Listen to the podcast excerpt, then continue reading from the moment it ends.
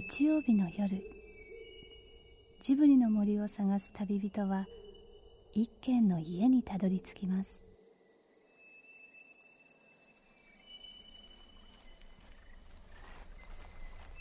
ジブリの森のラジオの川のほとり。そこに立つレンガの家はスタジオジブリ鈴木敏夫さんの隠れ家です。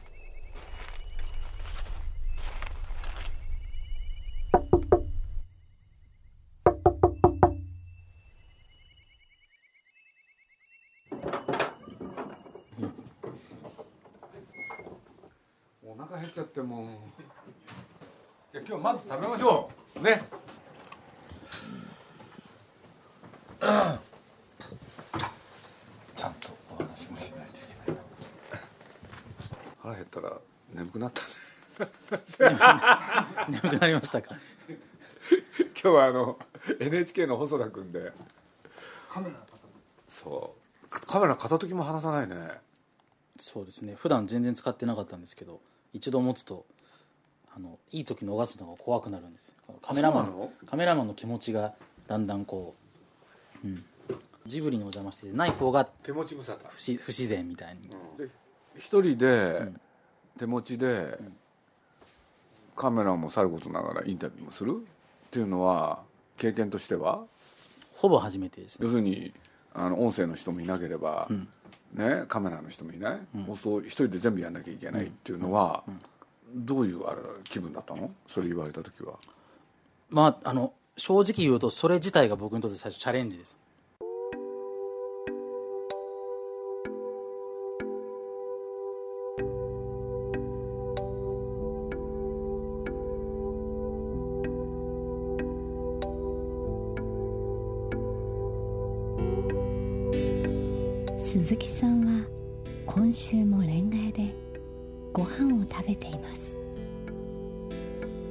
そして一緒に太巻きを頬張っているのは今週も30代の男性です。ちょっと改めて紹介すると NHK の細田君下の名前は？直樹と言います。直樹。どういう字書くんだっ側線の直に樹木の樹です。け細田直樹君。当年とって？年齢ですか？そう31です。今の仕事は？今の仕事は、えー、とスタジオジブリにお邪魔して最新作「カリエル暮らしのアリエッティの」えー監督さんのドキュメンタリーを撮らせていただいてます。ありがとうございます。細田直樹さん。ジブリの最新作「仮暮らしのアリエッティ」の36歳の新人監督。マロコと米林弘正さんのドキュメンタリーをたった一人で取材している31歳のディレクターです。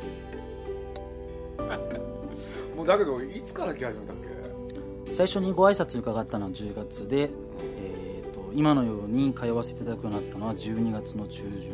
公開日までロケはしてます、5回までは？はい、ただまあということは77か月ぐらいやることになったね。とにかくずっといるじゃない。しかも夜中まで、うん。マロさんたちが帰るぐらいまでねいますよね、年齢とかが近いっていうのもちょっとあるかなっていう自分は思っててもうその道のなんかあの対価。とかこうその人なりのこうやり方みたいのを確立してる人のそのプロぶりをあの見せていただくっていうとなんかもしかしたらあここっていうこうポイントとかがあの、まあ、効率よくって言っていいのかわかんないですけどあるのかもしれないですけども僕はやっぱりマロさんのスイッチがどこで入るかとか周りの人との例えば刺激でどこでマロさんがあの化学反応を起こすかとかっていうのがここだと必ずこの時期だと来るとかこの、えーとイベントだと来るとかっていうのが、えーとまあ、悪く言えば分かんないしよく言えばそういう定型じゃないところですごくマロさんらしいところかがあの出てくるなっていうふうに感じ始めたので。だから最大の特徴はね時間気にしない。夜中に重要な話が行われる可能率は高いまあな大体そうだよ。時間気にしない取材者って怖いのよ。真実に迫ってくるから。マロ監督とは一体どんな人物なのか。そばにいてもなかなか正体を明かさない30代の新人監督の不思議な力を何とか解読しようと同世代の取材者を送り込んだ鈴木さん。でもこの夜マロ監督の不思議な才能が意外な形で明らかになります。ところで中間レポートとしては大体番組の方向性は見えてきたんですか？いやえっ、とでもまあこれはいいことでもあるんですけど、えー、とお邪魔する前に僕ごときが勝手に頭の中で想定したえーくだらないシナリオはもはや崩壊しています。最初鈴木さんがあのまああの、えー、と12月にあの記者発表の時に配られたパンフレットの裏にも書かれてたように、まあ、宮崎さんが、えー、といつそのこう介入するかっていうことがまあ鈴木さんもハラハラしてるっていう前提で僕らも一応建前上そう立ててるんでいつかないつかなと本当かなというふうにあの思って見てたんですけど、まあ、どうやらその通りにはもちろんあのドラマじゃないからそうならないですからだから途中からそれが絶対起きるはずだとかなんとかっていう思い込みも、えー、と全部なくして多分僕は当初勝手に頭の中で考えていたよりも、えーマロさん側からいろんなものを見るようになりましたね。マロから見て現場のスタッフとか宮さんのこととか、俺のこととか。そうです、まあ、マロさんからというか、まあ、じゃあメインスタッフからって言った方がいいのかな、とにかく、えーとまあ、宮崎さんから見たマロさんと、まあ、例えば宮崎さんとマロさんマロさんから見た宮崎さんがありますけどまああのー大体形こう会社とかで打ち合わせとかで喋ってるだけだと宮崎さんから見たマロさんは面白いんじゃないかみたいなことを、はいはいはい大体こう仮説ではなるわけですよ。だけども、えー、ともちろんそれもとても興味深いし、えー、とたまに、えー、とお話聞かせていただいたりあの見せていただいたりしてますけどもまあ僕が自分の立場で、えー、と頭で考えないで気持ちで寄り添えるのは、えーそう自分もまだこの仕事している、まあ、まだまだ経験不足の若造だと思ってるんでそうするとまあマロさん側の気持ちにいる方が僕も気持ちとしては自然で僕が宮崎さん側に立ってマロさんを 見るっていうのは一生懸命一生懸命理性でそっちに持っていかないとなかなかならないなっていうのを途中から感じてそのままもうメインの人たちのところに基本的にいるのが一番結果的にあのいいんじゃないかっていうふうに思うようになったのがもう当初の仮説とはもうまるで違う。取材のスタイルももうまるで違うと思います。ということはということはどういう番組なんだろどういう番組になるんでしょうかね。うマロってどういうやつなの？これは僕はこれ鈴木さんに「マロさんってどういう人だと思いますか?」聞かなきゃいけない。まずまず。細田さんがカメラを回し始めましたね。カメラとなんで今赤いランプがついてるなんか持ち持ったね。だって質問は俺がしたんだよだって今。まず鈴木さんから見てマロさんを教えていただきたいなと思ってマロど。ういうやつか、あの一貫してるのはね自分の仕事の範囲をすごい少なくする。で狭めといてそれは徹底的にやる、うん。これ感心してますね。意外にいないんですよ。大概広げる。それどころか人の仕事に手出したりする。これで自分のところがお留守っていうのが一般的だから。ところがね自分の仕事の範囲はこんだけだと、ね、しかもその範囲をねできることならもっと狭めたい。本来監督って言われたらこれもこれもこれも要するに全部を支配する。っていうのがいわゆる凡庸な監督なんですよ、ところがあいつは ある限定したね。しかも大事なシーンを自分でアニメーションにする。それを支配していく。っていうのをやってて要するに何ていうのかな？一本の映画の中で見せ場っていうのをよく分かってて、そこは徹底してやるみたいな、それはちょっとびっくりしましたね。感心してる。そうするとね。あれ？何しろ所所有作でしょ？普通ね全編力入れたがるもんなんですよ。ところが最初からねなんていうの？力入れるとかここだっていうのをちゃんと決めてそうじゃないところはねある程度のことやればっていうそのスタンス、普通なかなかなれないよね、なれないんですよ。でまあ俺もいろんな新人監督と付き合ってきたじゃない。そんなことやったの？あいつ初めてだもん。みんなね力入っちゃうんですよ。だからあいつの現実主義どこで覚えたんだろうと思って。アニメーターの時かなとかね。うん。まあ繰り返しになるけどね。やっぱり普通新人監督っていうのは力が入りますよ。で簡単に言うと空回りするんですよ。でそれがないのよ。今までのじゃあ若い監督さんのこともちょっとお伺いしたら宮崎さんに。そしたらそのみんなあのアニメーターの頃と違って監督になると壊れちゃうって表現を宮崎さんはいしましたね。あいつ壊れないもん丸は、多かったんですよ。ジブリで新人監督でねまあ実を言うと表に出てる人は数人だけどねその陰にいっぱいいるんですよ実は。大概ね監督になってから1週間目にね十二指腸潰瘍になったりするんですよ。1週間ですか？はい。大体1週間。なりましたねみんな。コンテ書いてる最中に。マロはならなかった。それどころか。あのやんなきゃいけないことを決めていくっていう力。それも抽象的じゃないのよ。具体的なんですよ庭の絵描いてもらうからってマロさんに竹重さんうん竹重さんがやってくれるってことを報告した時に「いつまでにやってくれるんですか?」って。あれ忘れない、すごかった。たけちゃんっていう人はね竹重君っていうのはね本来この作品の担当じゃなかったわけですよ、ところがまあ大先輩だからね美術部の中では横から見ててね俺でじゃあ手伝おうかってことになって普通だったらマロは「ありがとうございます」って言わなきゃいけないわけでしょそれを「いつまでにできるんですか?」って言ったわけでしょ？そうすとたけちゃんだってねなんだお前は？ってことでしょ？ほんでそれをケロッとして言うんだよね。要するに引き受けたんだからねもうあんたはそれやるのは仕事だろう。ねだったら僕は一切これ感知しないからやってよなのよ。でなんであんななんていうの？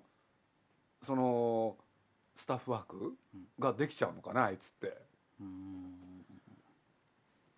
それがネイティブなのかなんかテクニックなのかってことですか？テクニックではないと思う。ネイティブだと思う。俺ね本能的に持ってんのよ。要するに蝶としての資質？へへへへへって言いながらやっていくわけじゃない。ほんであれはまあ人徳なんだろうけどね。で勘もいい。勘も俺はあることでね、まあ、これ差し障りがあるんであれだけどね要するに作っていくものの中でちょっとね俺なんかもなんていうのある領域絵の領域だったんですけどねこれはどうかなっていうのがあったわけ。そうすると俺がね言おうと信じた瞬間これでいきますからっていう すごい考えいいの。びっくりしました俺は。そうするとねそれはね封じるんですよ。初期の頃ですよね、うん。本当の。本当に驚いた。封じるっていうと何？をうん？封じるっていうのは何を封じる？いや僕がそれについていろいろ言うことを。で自分だって分かってるっていうことをねその中に含んであるんですよ。分かってるけどこれでやるんだから余計なこと言わないでくださいなんですよ。これも感心しました。ってことは宮崎さんの存在も封じてるといえば封じてるんですか？そこは分かんないな。もうとにかく登場して皆さんが何しろねマロが働いてる姿は皆さんの席から見れ見ることができるわけでしょ？そしたらおそらく皆さんが見ているマロはね一心不乱だよね。でその姿しか見せてないでしょ？そしたら皆さんとしては文句のつけようがないよね。壊れたらあのみんなの前でも宮崎さんの力がないと映画が完成しないっていう理由ができますよね、でも若手監督が壊れないと宮崎さんが取って変わる理由がないですよね。ない。だからね宮さんのプレッシャーも感じてる暇があったら俺は絵描きますなのよ。だから普通いろいろ頭で妄想するじゃない。ああいうことが起こるんじゃないかこういうことが起こるんじゃないかって。それも一切ないもん一心不乱目の前に俺がやんなきゃいけないのはこれだって決めてあるわけ。でそれに対しては誰も寄せつけないじゃない。俺でその自分のやったものに関しては誰も意見を許さない。それもあるでしょ。ずっとやってるじゃん。で後ろへ近づいていく時にもね俺なんかもたまにっていうのかよく近づいてくんだけどさあいつ気が付かないよね。で俺が声かけるとはっていつも驚くよね。あれは人の気配なんか感じてないってことでしょ。そのくらい目の前のものに集中してるから。いやなかなか見てて気持ちいいよね。皆さんなんかすぐ気が付くよ今。宮崎さんが言ってました。その香川さんは二の国が終わってすぐもう休みなく入ったわけじゃないですか。例えば山下さんだって中相撲とあれのやってで香川さんもね休みなくもう結構もうずっと丸さんと一緒にぴったりくっついてやってくださってますよねっていう話をしたらまあね愛ちゃんももうマロがやるんだったらあの手伝うよって言ってもうそもうずっとそうですねか香川さんにしても山下さんにしてもそのまあマロマロと共に一緒にまあなんていうかな真珠じゃないけどもそのそこまでまあ引きつけているっていうやっぱりマロもあのマロもちゃんとやってるんじゃないかなっていうそのやっぱりその作家の2人があのマロさんのためにっていうかこの作品をいい作品にするためにって言ってその一生懸命になっているっていうのをあ宮崎さんはやっぱり見てるんだなと思ったんですよね。だから香川さんとか周りの人メインスタッフの人がみんな個々の仕事をあのこの時期に来てもこうなんていうのかなこうみんなが壊れることなくてかたまにそのマグマがね夜爆発したとしてもそのやっぱりそのチームでやってるっていうところは宮崎さんはちゃんと見てるんだなと思ってそれもやっぱり監督であるマロさんの統率いつの間にかついた統率力なのか何かこうチームとして固まってきてるのを宮崎さんは感じてるんだな感じてるというかちゃんときっと分かってるんだなって思ったんですけどね。宮崎さんこの間今のマロはお尻におむつをつけて歩いてるっていうふうに僕に言って何それ？え？どういう意味それ？いやで僕はその心が分かんなくて「えお尻におむつをつけてるってどういうことですか?」って聞いたらちょっとこれはあの放送で使えるのかどうか分かんないですけど「脱粉だよ脱粉」って言ってあの叫んだままそのまままた自分のパンダネの作業に戻っちゃったんですよ。まあよくわかるね、うん、そのぐらいのね時間がもったいないのよ、うん。トイレなんか行ってる暇ないのよ。あ怖いんだもん。で寄せ付けないもの持ってるもん。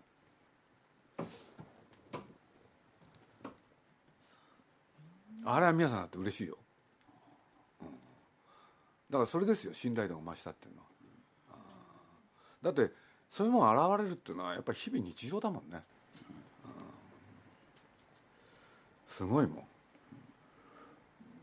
窓の中に自分を見てんでしょ。この間宮崎さんにインタビューをお伺いした時にも「あのいやマロは頑張ってる」とかって言ってお褒めてると思ったら「でも私はマロの3倍やりました」ってあれって言って おかしいそれだからね。俺皆さんもね俺なんかもう何しろみやねマーロが今度37で宮さんがカリオストロやってる時38でしょ。無駄口一切なかったよね。本当になかった。笑いもしない。一切笑わない朝から晩まで。午前9時にスタジオ入るじゃない。そうすると必ず午前4時まで。そうすると15の17時間のうち彼があの日常に戻るのは昼飯と夜飯の5分ずつだけ。5分？5分。昼飯も夜飯も宮さんって5分だから。で弁当だったのよ、で弁当をね箸で真っ二つに分けてこっちが昼ご飯こっちが夜ご飯。その瞬間だけふっとね息が漏れてでも食べる時間5分なのでそれ以外ずーっと集中だからね。で誰とも喋んないからね。それがカリオストロでありナウシカだったのよ。いやもうすごかったよね。確かに。全然笑わないよ。今もともとおしゃべりじゃない。ちょっとお話好きですよね、あのおしゃべり好きが一切しゃべんないんだから。これであるね重要なスタッフがね5分遅刻してきただけで怒鳴りまくったからね。うんこれでやめろっつって大変だったのこれ。でその人は本当にやめるって言い出してね。だって5分だから。大変でした。うん。それはマロさんとちょっと違いますかね。なんかもっとみんなをこう食事の時間とか和ませてあの笑われる存在にマロさんがまあ意図してか自然かなってみんなのリラックスと。多分それも皆さん見てんだよ、うん。そうまだまだと思ってんだよ。多分ね。うそっちはまだまだなんですね。やっぱり。だってさそのカリオストロの時なんかねそういう仕事のやり方でしょ？俺でスタジオの同じフロアの中につ机を2つ置いたのよ。でどういうことかっつったら朝の9時から夜の12時までは自分のある机で仕事する、そうすると12時からはねもう一つの机に移動するのよ、でそれは何かっつったら出入り口だったのよ。みんなを返さないのよ。あ門番みたいな感じですか？だってみんなが帰る出口のところにの横に机を置いてあるえ？でこれはねもう時効だから言っていいんじゃないかな。山内さんかな。ね俺目の前で見たけどね明日から来ませんからって言ったの。なんでね？あんたにね全生活ね支配されなきゃいけないんだっつって。だったらいいっつって来るなっつって。それをみんなが聞いてるっていうね。もうだいぶ経ったからいいよね。そういう仕事の仕方だったんですよ皆さんって。で自分がそうやってやってきたからでも俺もね そのね帰り帰らせようとしないっていうのはね あれは参ったね。でまあ今笑ってるけれど俺だってその時見てる時真剣だよね。そのぐらいの緊張がスタジオ中に張り詰め張り詰められてたし。だから多分ね俺が思うのは俺は3倍やったっていうその皆さんのコメント俺理由1個だけ分かる。朝来ないから。これ厳しいね皆さんいくら夜遅くなろうがね朝来いってやつなのよ自分がそうやってやってきたから。だから俺ね、えーそのことで揉めるの嫌だったから。そしたら僕はそれしかできませんからって。でその覚悟がすごかったからね。認めたんですよ俺。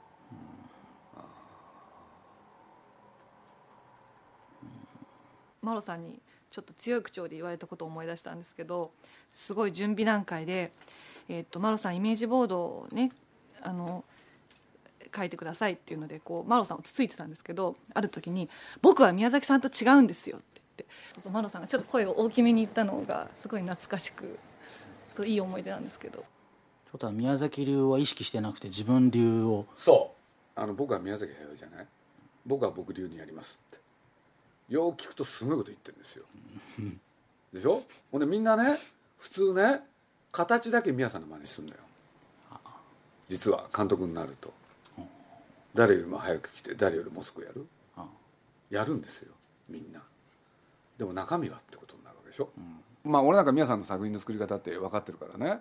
もうその宮さんのキャラクターっていうのはやっぱり走りながら考える。そういう子が好きだから。でやっぱりマロがやることによってよってアリエッティっていうキャラクターは宮さんの作ったキャラクターはマロ流にね考えてから動く。そういうキャラクターにしてるもんそうね自分流をね持ち込んだんですよ。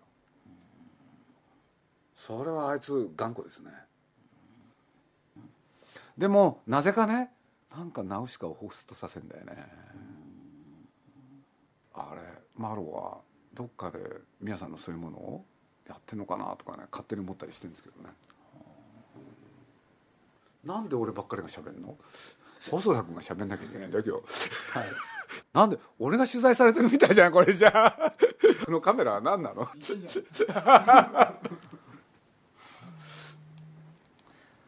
マロって何ですか？うん。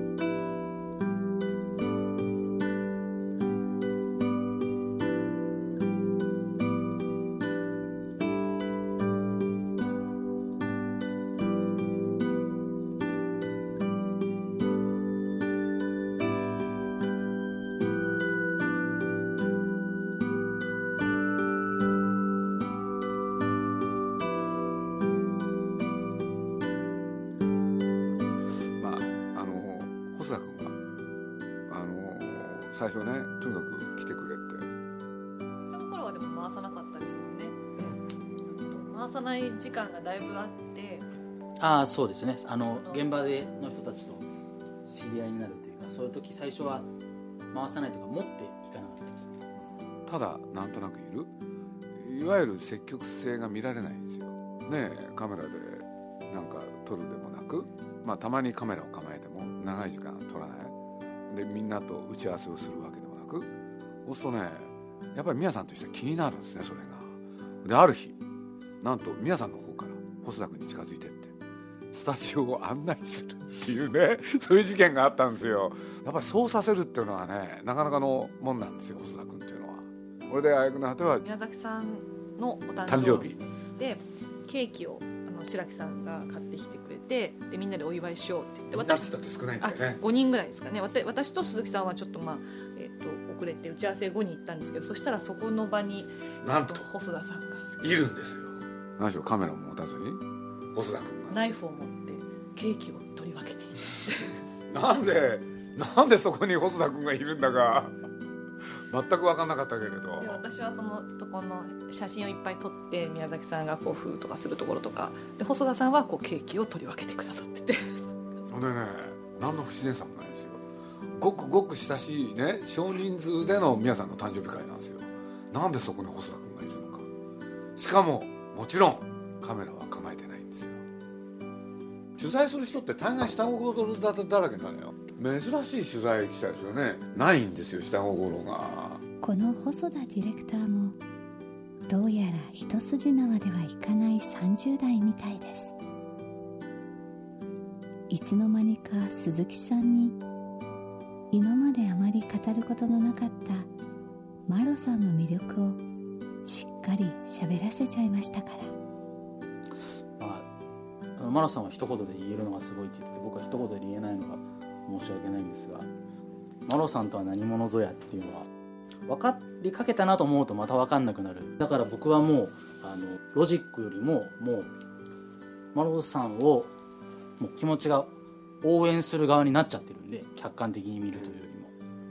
大正解だとそんな31歳の細田さんが見つめた同じ側にいる仲間米林監督の本当の姿とは？この夏の NHK でのオンエアが楽しみです。全部自分でやれたらいいんだけど自分でやれれば自分の思い通りになるのに誰かに頼まなきゃいけないっていう難しさ。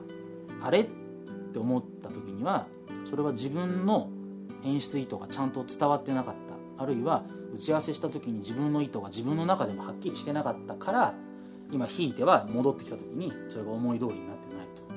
そうするとそれをもう一回直すためには作業の時間がまた膨大にかかるっていう風にしてどんどんどんどん後に響いてきますよね。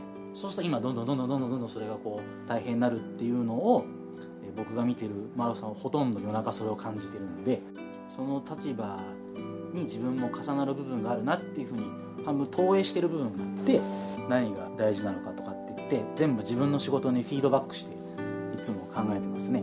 いやでも本当びっくりしてます。マロがどうなってくるのが面白いですよ。どうなっていくかは。どうなっていくかこのこの後ですか、うん。このアリエッティアリエッティも含めて。含めて、面白いと思うよ。まだ若いもんのところは終備一貫してますよ。そのアニメーターのが楽しい。監督なんかよりもアニメーターのがずっと楽しいと。ずっと言いた言いたくないけどやってるよ。だからすごいのよ。普通監督になりたがるんだよ。あそう。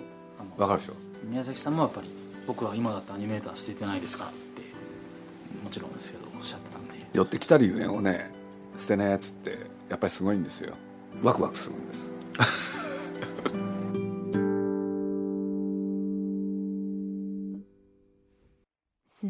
鈴木敏夫のジブリ汗まみれ。この番組はウォルト・ディズニー・ジャパン。読売新聞。